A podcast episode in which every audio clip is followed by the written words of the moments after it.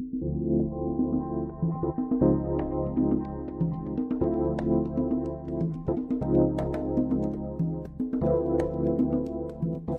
welkom bij een nieuwe aflevering van Maternity Journey. En vandaag heb ik Nina te gast. Dankjewel voor je komst. Hoe gaat het met je? Dankjewel dat ik hier mag zijn. Ehm, het gaat goed met mij. Ja, ik vind het leuk. Mijn naam is dus Nina Schipper. Ehm, ik werk bij IMA Afscheidszorg. En eh, dat is een organisatie die ehm, ouders begeleidt bij het afscheid nemen van hun baby. Ehm, en wij leggen voornamelijk de focus op het welkom heten. En dan het afscheid. Dus we regelen ook uh, de uitvaart. Dus we zijn ook wel uitvaartverzorgers. Maar we zien onszelf ook wel als um, verlengstuk van de kraamzorg. Omdat we zo te maken hebben met moeders die in een kraamweek zitten. En hun babytje eigenlijk nog de plek in het gezin mag, mogen geven. Um, en zodoende kwam ik ook bij jou. Nee, Nina en ik kennen elkaar van de uitvaart. Jij hebt mij geholpen met de uitvaart van Kian. En eigenlijk daarna nog goed contact gehouden. Ja. Wat ik heel fijn vond. Sinds um, het afscheid van Kian had ik misschien met jou wel meer dan met andere moeders. Het gevoel dat ik af en toe even bij je moest inchecken. Ja. En geen idee of ik ook heel vaak heb gevraagd: hoe gaat het? maar meestal probeer ik het af te stemmen op de dag. Of hoe is mhm. deze dag? Of hoe heb je geslapen? Of... Ik merk dat ik dat ook heel fijn vond. En ik heb je ook wel een paar keer uit mezelf geappt. En toen eigenlijk, toen ik deze podcast startte, dacht ik gelijk... Oh, Nina wil ik echt als gast. Want ik weet hoe geïnteresseerd jij in het onderwerp bent. Je hebt het natuurlijk helaas zelf ook mee moeten maken. Mhm. En hoe betrokken je bent. En ik vond je gewoon echt de perfecte, de perfecte gast nou, voor deze podcast. denk ik. Want vertel, je hebt ook hetzelfde helaas moeten meemaken. Ja, dat klopt. Um, in 2017 uh, eh, is mijn dochter geboren, Madelief. In 2016, in oktober, raakte ik zwanger. En dat was via IVF. Ik heb mm -hmm. een, uh, best een... Uh, ernstige vorm van endometriose. En dat uh, heeft voor mij erbij eigenlijk wel voor gezorgd dat uh, zwanger worden voor mij niet uh, super gemakkelijk gaat. Mm um, dus daar zaten eigenlijk al wel heel wat tijd en uren aan hormonen spuiten en echo's en pijnlijke heel dingen. gedoe, ja. Ja. Um, en uiteindelijk bij de tweede poging um, was ik in verwachting. Van mm Madelief dus. En dan kies je dus ook, dat vind ik achteraf gezien ook zo gek, want je, ze kiezen eigenlijk steeds de sterkste embryo uit. Uh, hoe, die werkt dat dan Ja, die, als je uh, hormonen hebt gespoten, ga je meer eitjes aanmaken dan natuurlijke cyclus. Mm normaal gesproken is dat er één. En nu zijn het er dan 11 of 12 of 25. Dat hangt er een beetje van af hoe je lichaam daarop reageert. En dan de eerste... Um, bij de punctie worden al die eitjes eruit gehaald. Dan worden ze allemaal bevrucht dus met het sperma van je man. Mhm. Ehm, en dan de eerste wordt eigenlijk binnen een paar dagen uh, teruggeplaatst. Dat is dan een verse terugplaatsing, noemen ze dat. En de rest wordt ingevroren. Yeah. Dus Madelief was een ingevroren embryo. En ze kijken ze altijd naar allerlei medische kwaliteitscontroles, zeg maar. Mhm. Ehm, en nou ja, zij bleef zitten. Ik had al twee keer eerder een miskraam gehad. Dus het was voor mij best spannend. De eerste echo klopte haar hartje. Dus ik had elke keer voor een echo onwijs veel spanning. Ja. En uiteindelijk bij de 20 weken echo, dus ik was toen al een eindje op weg, weet je toch op de helft van je zwangerschap eigenlijk. Toen zagen ze opeens dat haar hoofdje heel klein was in verhouding. En dat ze eigenlijk niet goed meegroeide zoals de meeste kindjes groeiden. Mhm. Dus toen werden we eigenlijk meteen doorgestuurd naar het ziekenhuis. En daar bleek dat zij een trisomie 18 had. Dat is het Edwards-syndroom. En het Edwards-syndroom is er niet met het leven verenigbare aandoening. Dus dat betekent eigenlijk dat alle kinderen die dat hebben, um, uiteindelijk doodgaan. Dus of nog tijdens de zwangerschap, zwangerschap of uh, net na de bevalling. Ja. Dus uh, natuurlijk 100%. 100%. Mm En ik ging natuurlijk wel googlen en kijken of ik uh, het enige wonderkind zou hebben. Ja, je gaat altijd je googlen, altijd, hè? Ja. ja. herkenbaar. En zeker de afspraak tussen de verloskundige en het ziekenhuis dacht ik, oké, ze hebben iets verkeerd gezien. Weet je, alle hoop die je kan vinden, grijp je aan. En toen had ik wel één verhaal gevonden over een kind die, nou ja, dat zal ik je verder besparen, Ehm, die het langer, en er blijkt ook een hele organisatie te zijn die strijdt voor de kinderen, de levens van kinderen met trisomie 18. Ja. Mm Omdat sommige mensen zijn natuurlijk super anti-zwangerschapafbreking. Klopt, ja. En nou moet ik zeggen dat ik daar ook, nou ja, gezien de omstandigheden, ik had het laatste wat ik had gedacht, was dat zij nog dood kon gaan. Ja. Weet je wel, ik had gedacht, misschien is er dan iets. Of misschien. En toen hoorde ik dit. En toen eigenlijk zei de uh, geneticus meteen: Ik ga jullie alle hoop ontnemen, want zij gaat het niet halen. Maar hoe, hoe beginnen ze dan zo'n gesprek? Want je hebt dus 20 weken echo en dan brengen ze gelijk dat nieuws van. Nee, in de 20 weken echo zagen we eigenlijk um, dat zij. Um, nou, we hebben daar foto's van gemaakt, want je gaat er natuurlijk naartoe. Ik was toen wel een beetje zenuwachtig en dat kon ik ook niet verklaren. Maar je gaat er toch naartoe met een soort van idee van, uh, nou, nu gaan we van alles zien van ons kindje en hopen dat het dan allemaal oké is. Ja.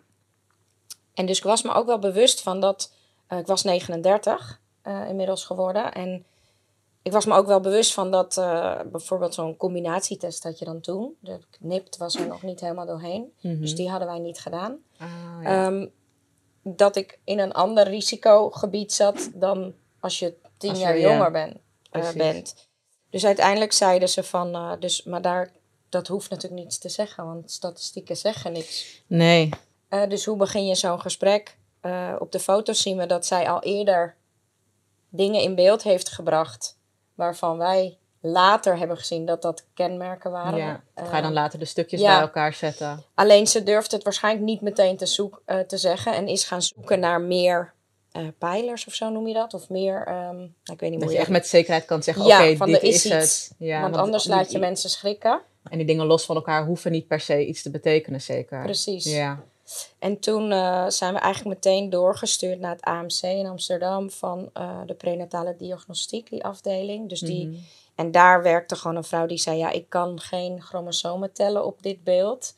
Maar eigenlijk zie ik meteen en vermoed ik meteen dat zij een trisomie 18 heeft. Zij, kan, zij was zo gespecialiseerd daarin dat ze meteen uh, dat vermoeden had. En daarom zei ik net over het IVF dat ik dan soms denk, hoe kan dat dan dat je Jullie een beste... sterke embryo kiest? En dit zijn dus eigenlijk, is dit zo'n genetische fout. Ja, dat, het, dat, dat ze eigenlijk helemaal niet door had mogen ontwikkelen, om het zo maar te zeggen. Maar wist je op dat moment al wat trisomie was? Nee. Of hoe de ernst ervan? Nee. Ik ken alleen het Down-syndroom. Precies, en dat zijn natuurlijk kinderen die op zich kunnen leven. Hè, de gradaties van Down-syndroom ja. heb ik nu door mijn werk natuurlijk ook wel heel veel verschillen gezien. Mhm dat er toch ook nog heel veel kindjes sterven voor het einde van de zwangerschap. Ehm, dat de, de keus om dan een zwangerschap af te breken, dat dat misschien nog wel moeilijker is uh, dan bij een trisomie 18, omdat je eigenlijk helemaal geen kans op leven hebt. En dan, ja, je wordt voor een keuze gesteld waarin je eigenlijk tussen twee kwaden moet kiezen. Want dat vertelden ze aan jullie, dat jullie moesten ja, kiezen? eigenlijk het liefst voor de 24ste week afbreken. De artsen hameren heel erg op een zwangerschap, zwangerschapsafbreking uh, voor de 24ste week. Dat is omdat dat in Nederland juridisch gezien uh, daarboven niet mag. Um, en dat maakte voor mij eigenlijk het een hele onhaalbare keuze.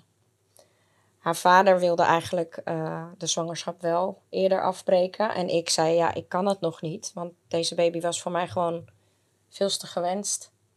Is het dan niet lastig dat jullie zeg maar in een tweestrijd met elkaar zitten over het besluit? Nou, uiteindelijk niet. Want we hebben daardoor juist hele liefdevolle gesprekken gevoerd. En ehm, uiteindelijk zijn we elkaar tegemoet gekomen ergens in het midden. Gelukkig. Want eh, ik heb gezegd, ik moet het doen. Ik moet die bevalling doen. We moeten hier allebei de rest van ons leven mee leven. Dus laat mij, geef mij een beetje tijd. Laat me er naartoe werken. En ik zal zorgen dat, dat ik er op een dag misschien klaar voor ben met in gedachten dat jij dat anders ziet. En ik denk wel, soms had ik haar maar uitgedragen, helemaal tot het einde. Ja. Um, en soms denk ik, ja, je doet het ook samen. Dus het, is, hè, het, is, het maakt het er niet makkelijker op. Er is in deze situatie niet echt iets waarvan je het een makkelijker is dan het ander. Want je wil gewoon je kind. En dat, dat kan niet. Dus uiteindelijk ehm, was ik 24 plus 6 dagen zwanger dat zij geboren werd. Uh, die bevalling duurde geloof ik 36 uur. Dus het was ook nog wel heel pittig. Ja. Jeetje, ja. Dat klinkt wel lang. Ja. En voor mijn zwangerschap, omdat ik zoveel tijd genomen heb tussen de diagnose van haar afwijking en de daadwerkelijke bevalling, ben ik in de tussentijd gaan kijken naar wat moeten we dan regelen als het zover is. En ik kon me daar niks bij voorstellen. Kan je jij nu niet voorstellen, maar ehm, uiteindelijk ben ik naar het lokale crematorium gegaan. Ik woon in Amsterdam Noord en daar is de Nieuwe Noorder. En dat vond ik echt een hele mooie plek. En daar werkte een onwijs bijzondere vrouw. En zij nam me eigenlijk overal mee naartoe. Ze liet me de oven zien, ze liet me de aula zien, ze liet me eigenlijk alles zien om maar te wennen aan het idee. En zij noemde de naam van Ima. Zij zei, ken je wel, weet je wel dat er uitvaartbegeleiders zijn die gespecialiseerd in baby's? Ik zei, nee, ik weet niet eens het verschil tussen een uitvaartverzekering en een uitvaartondernemer. Dat er überhaupt een baby-uitvaart ja. ondernemer is. Ja. En dan opeens gaat er een hele wereld voor je open met mandjes en kleertjes en ditjes en datjes. En ik stond een week daarvoor nog een, een kinderwagen uit te kiezen en opeens was ik bezig een afscheid te regelen. Ja. En zodoende kwam Rut van den IJssel, die IMA Afscheidszorg heeft af, opgericht, mijn uh, eerste gesprek doen. Zoals ik dat bij jou deed. Ja. ja. Dus die kwam ook bij jou thuis, zeg ja. maar. En hoe had je dat ervaren? Ja, heel bijzonder. Want ik dacht meteen, zij snapt waar ik het over heb. Wat ik dus eigenlijk bij jou had. Ja, ja. en dat vind ik dus heel mooi dat ik nu, hè, we zijn, mm, maar de lief zou in maart, aankomende maart, maart, maart 6 zijn geworden als ze gezond was geweest. Dus, en ik geloof dat ik in januari 2018 ehm, de eerste uitvaart meeliep met Rut. Om te kijken of ik het wel uh, kon handelen. Maar hoe ben je zeg maar vanaf de uitvaart van Madelief naar ik ga ook dit werk doen gegaan? Ja, eerst had ik niet bedacht dat ik um, in de uitvaartwereld zou gaan werken eigenlijk. Want wat voor werk deed je hiervoor eigenlijk? Ik was projectcoördinator bij een uh, trainingsbureau. Oké, hele andere kant dus. Ja. ja, we deden management development trajecten, traineeships en dus wel heel veel met coaching en training. Ah, oké. dus, dus daar, wel. het helpt wel, laat ik het zo zeggen, in, in mijn werk nu. En ook toch wel projecten draaien, dat klinkt gek, maar het organiseren van een event, dat is natuurlijk een begrafenis ook. Ja, klopt. En als je, ik denk dat ik wel door Madelief, ik noem haar dus wel eens mijn kerstje op de taart omdat mhm. zij wel al mijn werkzaamheden bij elkaar heeft gebracht. Ik ben ook vroeger manager geweest op een kinderdagverblijf. En ik heb ook als groepsleider gewerkt. Ik heb een dus echt best wel ervaring in, het, in de omgeving van. En... Precies. En nu kwam alles samen. Dus... En toen kwam ik van een soort van stage thuis. En toen voelde, ja, het klinkt misschien heel gek, maar ik voelde me bijna euforisch. Dat ik dat mocht doen op dat moment bij mensen die zo verdrietig zijn, dat je iets kan bijdragen op het moment van iemands leven, dat er echt toe doet. Want hoe was de eerste uitvaart voor jou toen je meeliep met Ruud? Ja, nou ja, die vergeet je natuurlijk nooit. Nee. Eigenlijk vergeet ik geen enkel kindje ooit, die ik, uh, waarvan ik de begeleiding heb gedaan. Maar um, sommige maken natuurlijk wel wat meer indruk. En met sommige mensen heb je een natuurlijkere klik. Dat is natuurlijk logisch. Ehm, de eerste uitvaart uh, heb ik wel als heftig ervaren. Omdat ik zag dat de moeder haar zoon, het moment dat ze hem aan ons gaf, mhm. eigenlijk terug wilde trekken. En dat gevoel, dat vond ik zo heftig om te voelen. ik heb zelf ook bij de oven gestaan met mijn eigen dochter. Ik heb haar zelf in de oven gezet op de knop gedrukt. En hmm. ja, omdat ik echt niet wilde dat zij bij iemand anders of dat ik niet wist waar ze was gebleven. Hmm. En toen zag ik het moment dat ik een kindje aannam van iemand die dat deed. En toen voelde ik zo die intense wanhoop van wat wij als moeder doormaken op het moment dat je je kind weg moet brengen. En ook dat blijft altijd bij me. Elke begeleiding kan ik weer anders voelen. Ik kan daarin meeleven, maar niet meeleiden, want anders kan ik mijn werk niet doen. Nee. Maar ik kan wel. Ik denk ook, laatst vroeg iemand aan mij: Vind je het dan niet heel lastig om altijd, eigenlijk zoals net iemand ook vroeg, vind je het niet heel lastig om met dat soort emoties te maken te hebben? En dat is het niet. Maar ik kan wel uh, voelen dat ik de heftigheid van de situatie, zonder dat het over mij hoeft te gaan of zonder dat het mijn verhaal hoeft te raken. Ja. Maar ik zou ook zeggen dat ik dit niet zou kunnen doen als het me niet meer zou raken. Als ik zou zeggen, oh wat een gezeur zeg allemaal, dan, dan zou ik nooit meer dit werk doen. Want ik denk dat het van mij vraagt dat ik de juiste snaar weet te raken. Ja. Omdat hè, jij bent anders dan ik en anders dan die andere 120 moeders die ik heb begeleid. En dan moet je kunnen afstemmen of zo. Dus soms denk ik wel eens van, is het dan, moet ik dan een toneelstuk doen? En nooit voelt het zo. En ik, want ik denk dat je dat voelt. Zeker als net bevallen moeder. Van de oprechtheid. zo gevoelig voor, ja, voor iemand die authentiek is. Ja. Ja. Hoe heb je dat bij je eigen uitvaart ervaren? Nou, De ik, begeleiding daarin en de uitvaart zelf. eh, ja, ik was wel dus wel heel gevoelig voor eh, mensen hun vibe. ik had, eh, sommige mensen trok ik voor geen meter. Dat heb jij Heel herkenbaar. Ja. Ja. En andere die vond ik, ik voelde me ook, ja, ik weet niet of er hier mensen gelovig zijn, dus ik bedoel het totaal niet disrespectvol, maar ik voelde me een soort Jezus. Mhm. Omdat ik echt kracht voelde- gewoon, die ja, power, Maar ook ja. heel erg, ja, ik noem dat dan het licht. Omdat ik niet per se gelovig ben opgevoed, maar ik voelde een soort. ehm, iets viel van me af, waarin ik altijd bezig was met iets vinden of oordelen misschien wel, of dingen belangrijk maken die helemaal niet belangrijk zijn. En ik denk dat jij dat ook. Ik denk dat ik dat bij jou ook heb gezien tijdens het afscheid van Kian. Klopt, tijdens mijn speech vooral, ja. Ja, en dat ik, ik had echt behoefte aan alles los te laten wat niet, niet tot de kern van wat ik belangrijk vind eh, behoorde. En dus eh, sommige mensen zeiden dan, ja, ik vind het heel zwaar, jij kan niet komen. Oh, Ja, oké. Ja, ik vind het ook heel zwaar, maar ja, ik moet het wel gewoon doen. ja. Weet je? En wat moet je met zo'n Ja. opmerking, denk ik dan? Wat, hoe zal het voor jou dan zijn? Ja. Dat zijn van die dingen dat ik denk, ja, dat snap ik wel. En je moet vooral, want ik wilde eigenlijk alleen maar dat mensen kwamen als ze zelf voelden dat ze er wilden zijn. Dus dat, dat is een beetje ingewikkeld natuurlijk, want dan ga je ook een beetje voor de ander zorgen. En toch had ik geen behoefte aan mensen die vanuit een soort moedje dan maar op een soort, Als je al met zo'n gevoel erin staat van ik vind het te zwaar.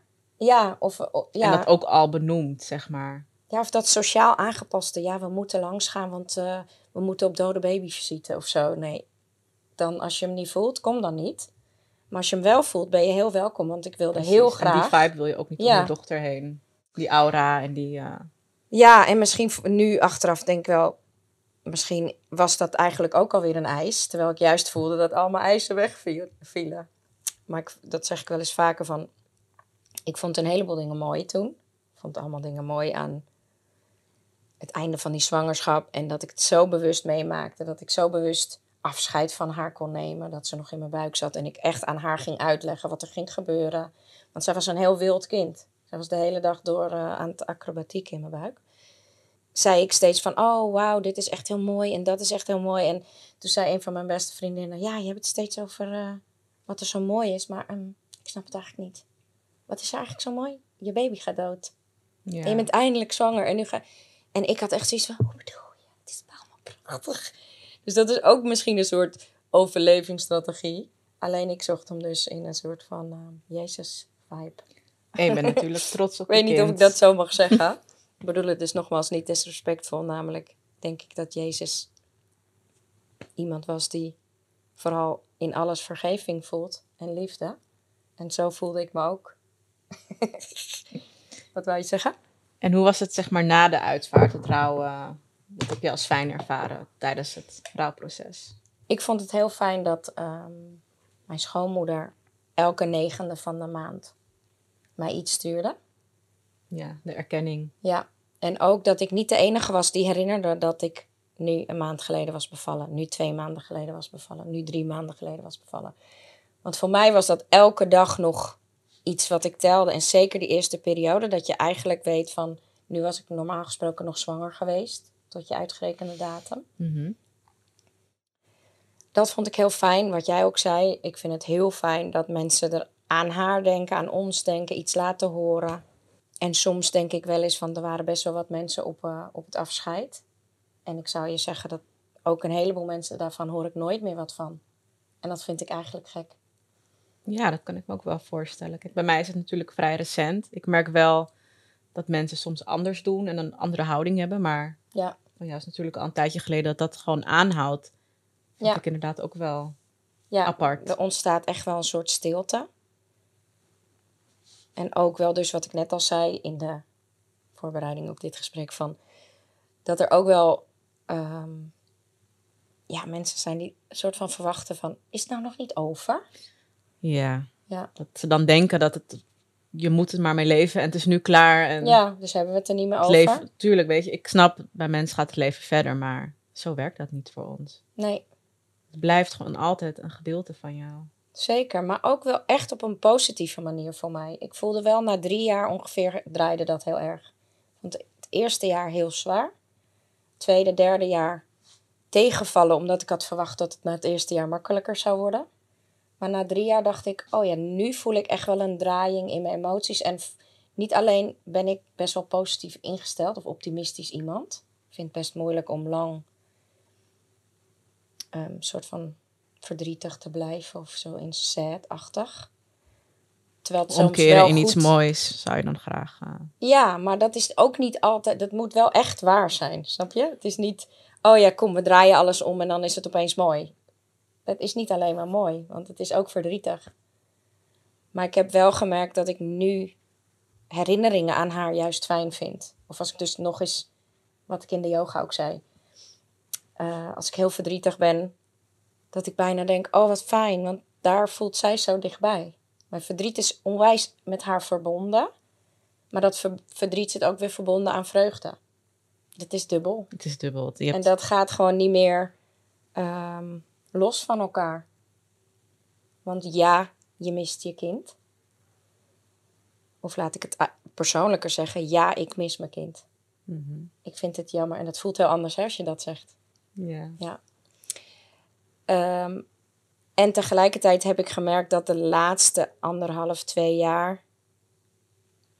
dat ik oprecht kan zeggen dat ik eh, vrede heb met dat ze ook dood is gegaan. Want de eerste drie jaar dacht ik altijd: ik zou alles inleveren. Alles wat ik eraan uitgehaald heb, alles wat ik ervan geleerd heb. als zij nu hier als meisje naast me stond. En dat heb ik nu niet meer.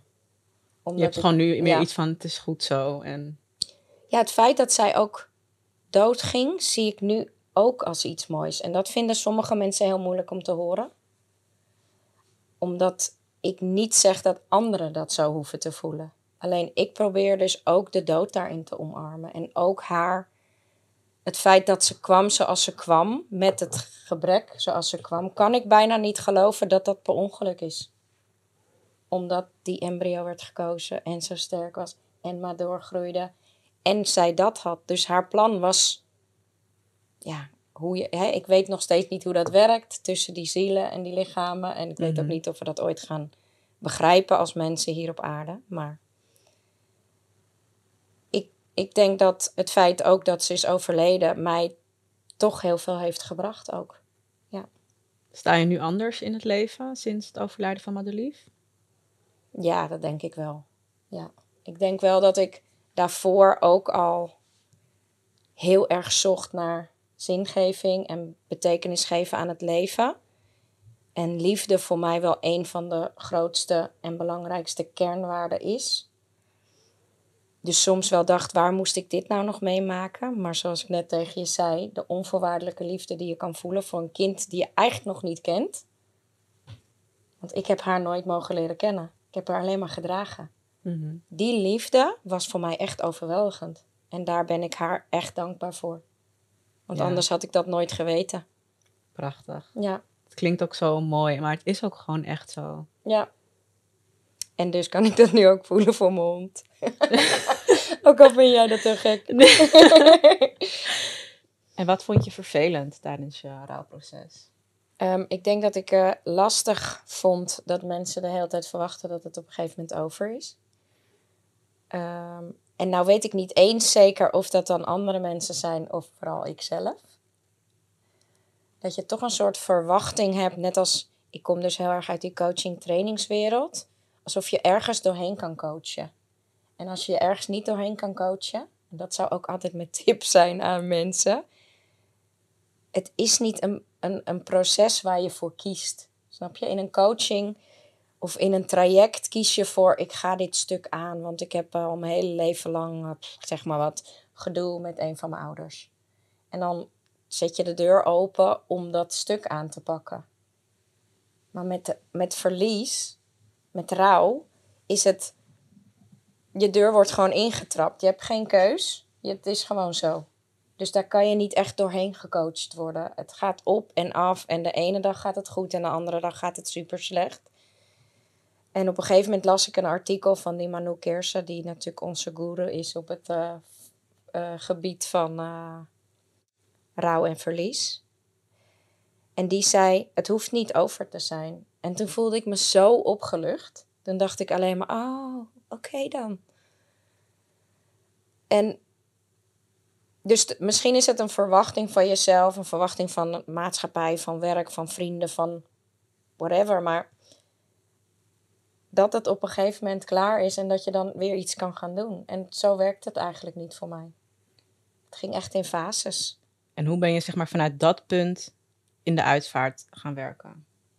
In de kinderuitvaart? Uh, nou, daar zat nog wel echt tijd tussen. Ik, uh, dus om nog terug te komen op wat ik vervelend vond, zijn ook wel mhm. echt opmerkingen. Dat wil ik nog even gezegd hebben opmerkingen als: Oh, ze zat nog in je buik. Oh ja, nee, dat is wel echt minder erg. Oh my god, ja. ja. Oh, oh ze, gelukkig. Ja, oh, gelukkig was ze nog niet geboren. Nee, inderdaad. Voor mij was dat wel erg. Wel, mensen begrijpen niet dat een babytje baren die stil is. Of dat, hoeveel impact, impact dat heeft. En daarom uh, vind ik het dus zo belangrijk wat we nu doen. Uh, via Steun.nova, via Ima Afscheidszorg en ik bleef dus een beetje in contact, net zoals jij met mij, met Rut. En op een of andere manier is niet elke moeder die contact houdt een potentiële uitvaartondernemer natuurlijk. Het moet je wel liggen en het werk is niet zo rooskleurig als de meeste mensen denken. Want we hebben heel vaak mensen die zeggen: Oh, ik wil dat ook doen. Maar dan moet je dus ook bereid zijn om een kindje te verzorgen die er heel slecht aan toe is. Of je moet ook bereid zijn om een gesprek te voeren over geld, bijvoorbeeld of te maken hebben met boze ouders. Of mensen die zo verdrietig zijn dat ze echt niks kunnen. Dus er zitten zoveel kanten aan dat werk. Ehm, en, hoe ga je daar eigenlijk mee om? Uh, boze ouders of dat je wanneer je iets moeilijks moet vragen of ongemakkelijks. Altijd rustig blijven. Ja. Ik weet niet, ik, hoe ga ik daarmee om? Mm. Ik denk dat dat je altijd moet onthouden. Dan denk ik dat dat sowieso een les is in het leven. Dat het niet persoonlijk is. Het is niet op mij gericht. Maar we zijn mensen, dus we voeren altijd een vorm van projectie uit. En dus kan boosheid of onmacht of kan gericht worden op ons of op iemand anders of op een kraamverzorger of op een verpleegkundige of op een arts of, of op je uitvaartverzorger. En dat is wel lastig, want het maakt moeilijker om je werk te doen. Alleen ik denk dat we moeten onthouden dat we altijd mensen treffen op hun slechtst. Ik heb wel vaker dat ik een nagesprek voer met moeders of vaders, of allebei tegelijk natuurlijk, maar dat ik dan denk: Oh, wauw, wat zie je er mooi uit. En dan denk ik: Oh ja, maar toen ik jou trof, lag je natuurlijk eigenlijk helemaal Dat zei je ook tegen mij verdriet. op de dag van de uitvaart. Van, oh, het ziet er mooi uit. Ja, want ik had jou nog niet gezien met make-up op. Nee, En alleen ja, met een knot in en eh, met wallen onder mijn ogen natuurlijk. Ja. Ja. Dus, en dat is natuurlijk logisch.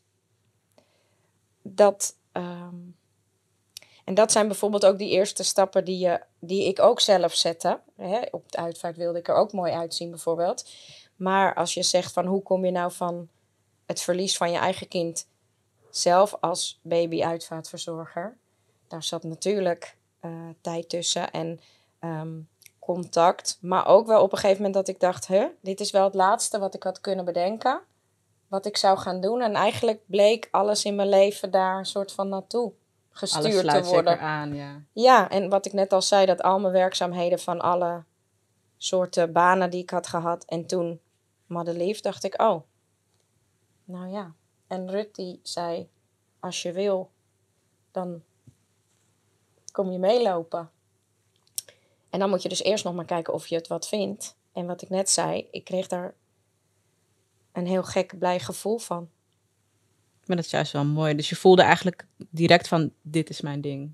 Ja, maar echt. Dat ik dacht, dit is waar, waar, bijna waar ik voor gemaakt ben. Ja, maar ik vind dat ook. Ik vind echt dat jij perfect hebt gedaan. Nee, dat zeg ik echt. En ook familieleden die zeggen het nog steeds van, eh, wat een lieve vrouw. En zo professioneel kundig. Je weet wat er moet gebeuren. Ik wil wel zeggen, dankjewel voor het compliment. Graag Ja. gedaan. Wat ik heel fijn vond bij jou is gewoon hoe je al binnenkwam. Ik weet nog dat jij contact had met mijn zus. Ja. En je stelde gelijk voor van, mochten jullie het niet durven, kan ik ook Kian komen ophalen. En ik lag daar met hem en toen dacht ik van, oh wat lief. Dus ik had al gelijk een heel warm, liefdevol gevoel. Van, oh wat lief dat ze dat voorstelt. Misschien voor jou normaal, maar Ja. ik zag dat, oh oké. En toen kwam je hier en toen was je ook heel lief naar hem toe. Ook heel respectvol en hey mannetje en zeggen complimenteus en eh, heel voorzichtig en liefdevol hoe je hem verzorgde. Nee, dat, ik vond dat heel fijn. Ik, eh, ik had echt gelijk een goed gevoel hoe je het aanpakte ook. Super professioneel. We hebben hem nog ingesmeerd. Die legde me heel goed uit hoe de, hoe de verkoeling werkte. Heel veel tips. Eh, we hadden dagelijks appcontact, groepsapp aangemaakt. Het was echt heel fijn. Tot de uitvaart eigenlijk en daarna ook. Ja. Maar heel goed naar mijn wensen geluisterd. En wat ik ook heel fijn vond, is dat je ook, wat was het nog meer? Dat je ook aanbood van, oké, wat wil jij en hoe kan ik jou daarin ondersteunen? En je gaf ook heel veel tips van, maar zal je niet dit doen? Of dit dacht ik van, oh ja, dat kan ook nog. Ja. Bijvoorbeeld eh, Lisa van Beelden aan, eh, raadde je aan van, hier kan je dit laten maken. Je raadde verschillende instanties aan waarvan ik, waar ik nooit aan had gedacht persoonlijk. Maar jij kwam met die dingen die heel fijn voor mij waren. Dus net dat extra stapje. En anders had ik dat nu nooit gehad. Ja. En ook op de uitvaart, dat we samen daar naartoe liepen, omdat ik zei dat ik dat ongemakkelijk vond. En Ja. nee, dat was echt eh, hoe je ook met me meeliep naar de oven. En dat je gewoon mee naar binnen ging, dat we samen alles dicht hebben gedaan. Ja, dat is toch wel echt heel fijn voor mij geweest. Ja. ja.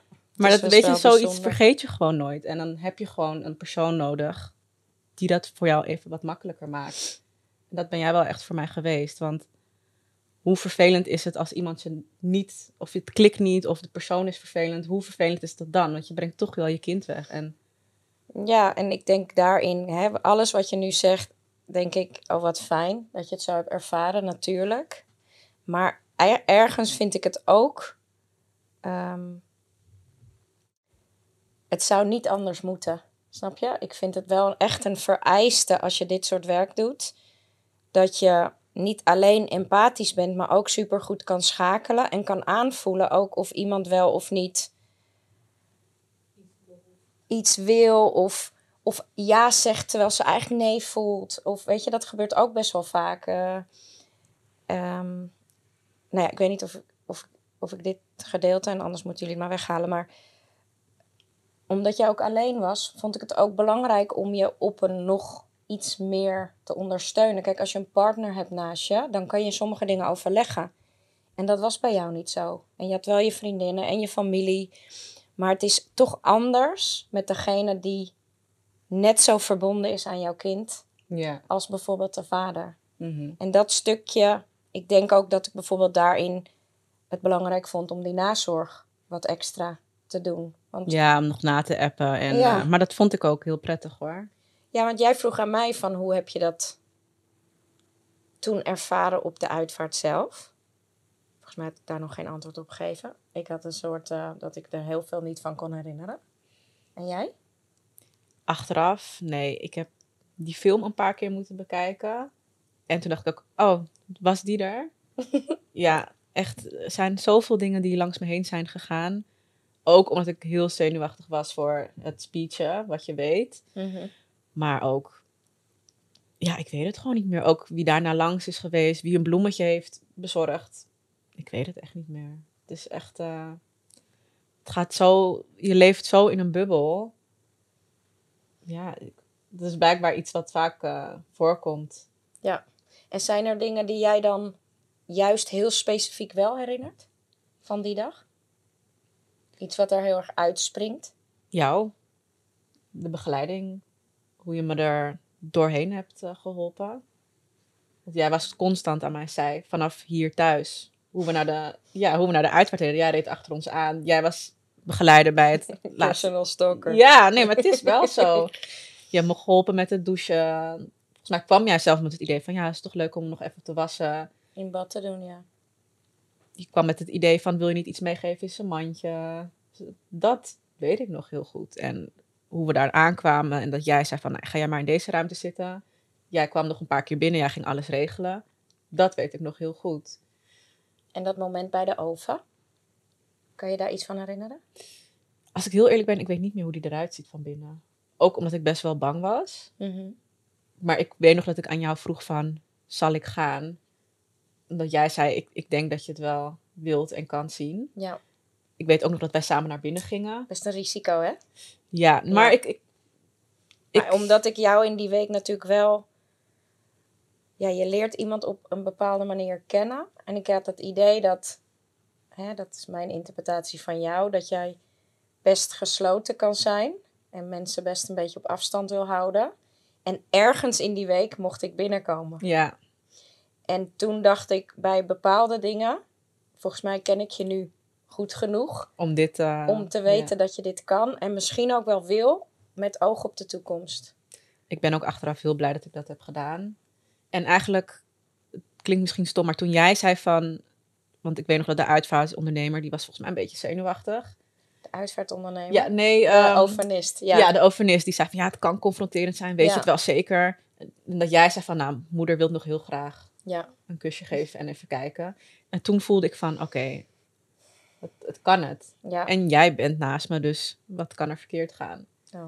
En toen gingen we samen naar binnen en toen de laatste groet en toen hebben we samen het mandje dicht gedaan.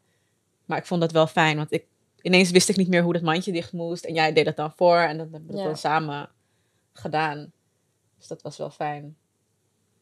Pittig, hè? Ja, pittig, maar ook wel weer mooi. Dat Ja. je dat als laatste Als herinnering je hebt. dat als laatste kan doen. Maar ik bedoel meer pittig of heftig eigenlijk gewoon. Als je dan, als je zoiets zegt, realiseer ik me altijd weer... Je kindje ligt daarin. En dat was het laatste moment wat je met hem had.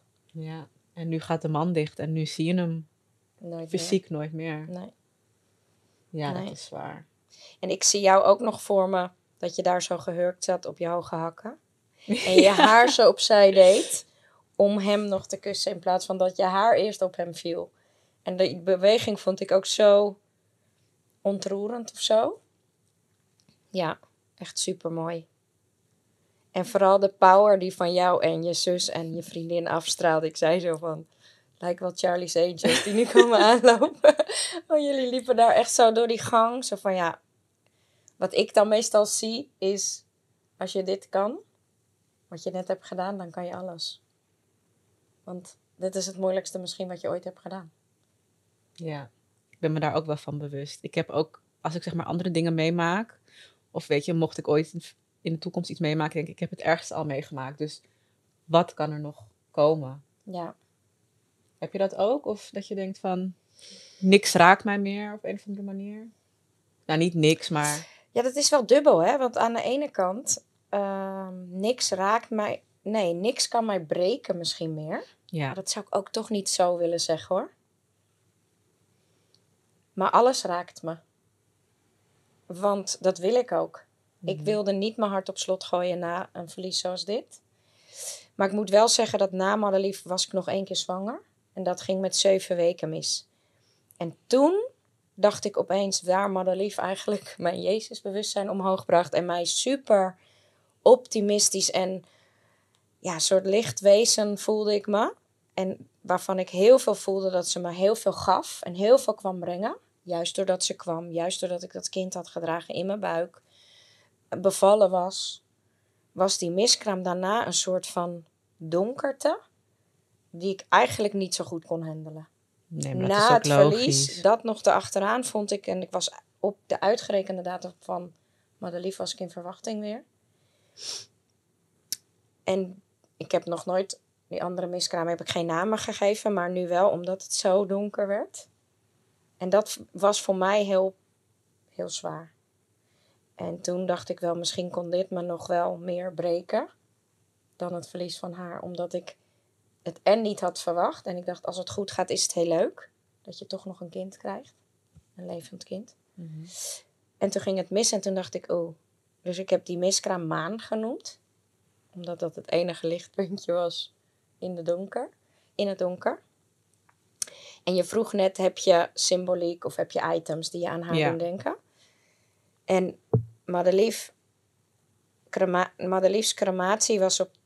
Madelief is sowieso geboren op de verjaardag van mijn zus. Terwijl ze eigenlijk twee dagen eerder geboren had moeten worden. Daarna is zouden we haar 14 maart laten cremeren, maar was er geen plek. Dus was 15 maart en dat is de verjaardag van mijn broer. Dus daar waren al allemaal dingen dat ik dacht, oh ja, ze wordt lekker in die familie eh, meegenomen. Ehm, en vlak na die crematie had ik een droom. En toen zei ze, in de droom droomde ik dat ik haar zag. En dat ik naar een donkere hemel keek en de maan zag. En toen zei ze, ik ben er bijna, ik ben vlak bij de maan. En toen dacht ik, oh, dat is wel heel mooi. Want dat voelde alsof, het, alsof ik me geen zorgen meer hoefde te maken. Ik weet niet precies waarover, was maar het. ja, alsof ze toch wilde zeggen van, het is oké of zo. Dus dat was de maan die dan... daarna- Symbolisch doet ja, je denken aan... eh, dus, ehm, en het gekste is dat Rut, haar dochter, haar jongste dochter, heet ook Maan. Maar dat wist ik toen natuurlijk nog niet. ja. Ehm, en dan, toen ik zwanger was van Madelief, had ik heel vaak dat ik ging wandelen. En eigenlijk steeds als ik liep, zag ik of buizerds of er andere roofvogels vliegen. En op de dag van haar crematie kwamen er drie buizerds boven mijn huis. En daarna boven het crematorium. En daarna boven het Twiske paviljoen, waar we het afscheidsdineetje ja. hadden gedaan.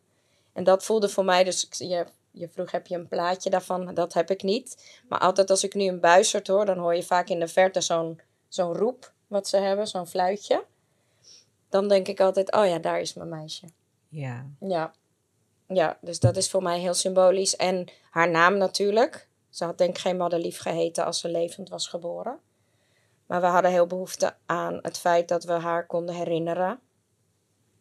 Door iets te zien buiten. En omdat het zo'n klein bloempje was. En sterk, dachten we. dat is mooi. een goede naam. Ja. En eh, die heeft haar vader overigens bedacht, niet ik. En dat was ook volgens mij iets wat jij ook herkende. Klopt. Ik, ik zag hem en toen dacht ik, ik ga jou Kier noemen. En toen eh, had mijn tante het opgezocht en toen betekende het de kleine leeuw. En waarom was dat symbolisch voor je? Dus ik hem gewoon een kleine vechter vond. Dus Een, een leeuwtje, een, een, een, tijgertje, weet je. Echt, ik zag dat echt in hem. Ja, kijk daarheen, ik, want eh, ik zie zijn kaartje daar staan. Ja. en alles, alles is met leeuwen. Als ik nu aan hem denk, wel, welpjes haal ik. Of dat doet mij ook echt aan hem denken. Ja. En ik heb ook een tattoo gezet laatst. Ja, Deze toch. zo mooi. Maar jij bent ook een, een moeder leeuwin. Ja, Dankjewel. Als ik je zo zag met je zoon. nou, ik wil je heel erg bedanken voor je komst. Nee, echt. Ik, eh, Graag gedaan. Ik vind en ik vond het eh, fijn om je weer te zien. Ja, ik ook. Nee, dankjewel. Ik vind het fijn. Zoals je hoort kan ik eh, uren praten over dit onderwerp. Moet kunnen. Iedereen houdt ervan om over zijn kind te praten. Dus Ja. denk ik dan, hè? Ik persoonlijk ook. Ja, en ik denk gewoon, wat ik altijd hoop, hè, dat mensen die dit meemaken ook, ondanks het verdriet, dus toch een glimlach krijgen als ze aan hun kind denken. Waardoor het weer zo duidelijk is dat liefde en verdriet daarin altijd samen gaat. Ja. Glimlach en een traan tegelijk. Precies. En voor jullie bedankt voor het kijken of luisteren. Mochten jullie vragen of opmerkingen hebben, hoor ik dat graag. In de omschrijving staat mijn e-mailadres en op Instagram ben ik ook beschikbaar voor jullie. En tot de volgende keer.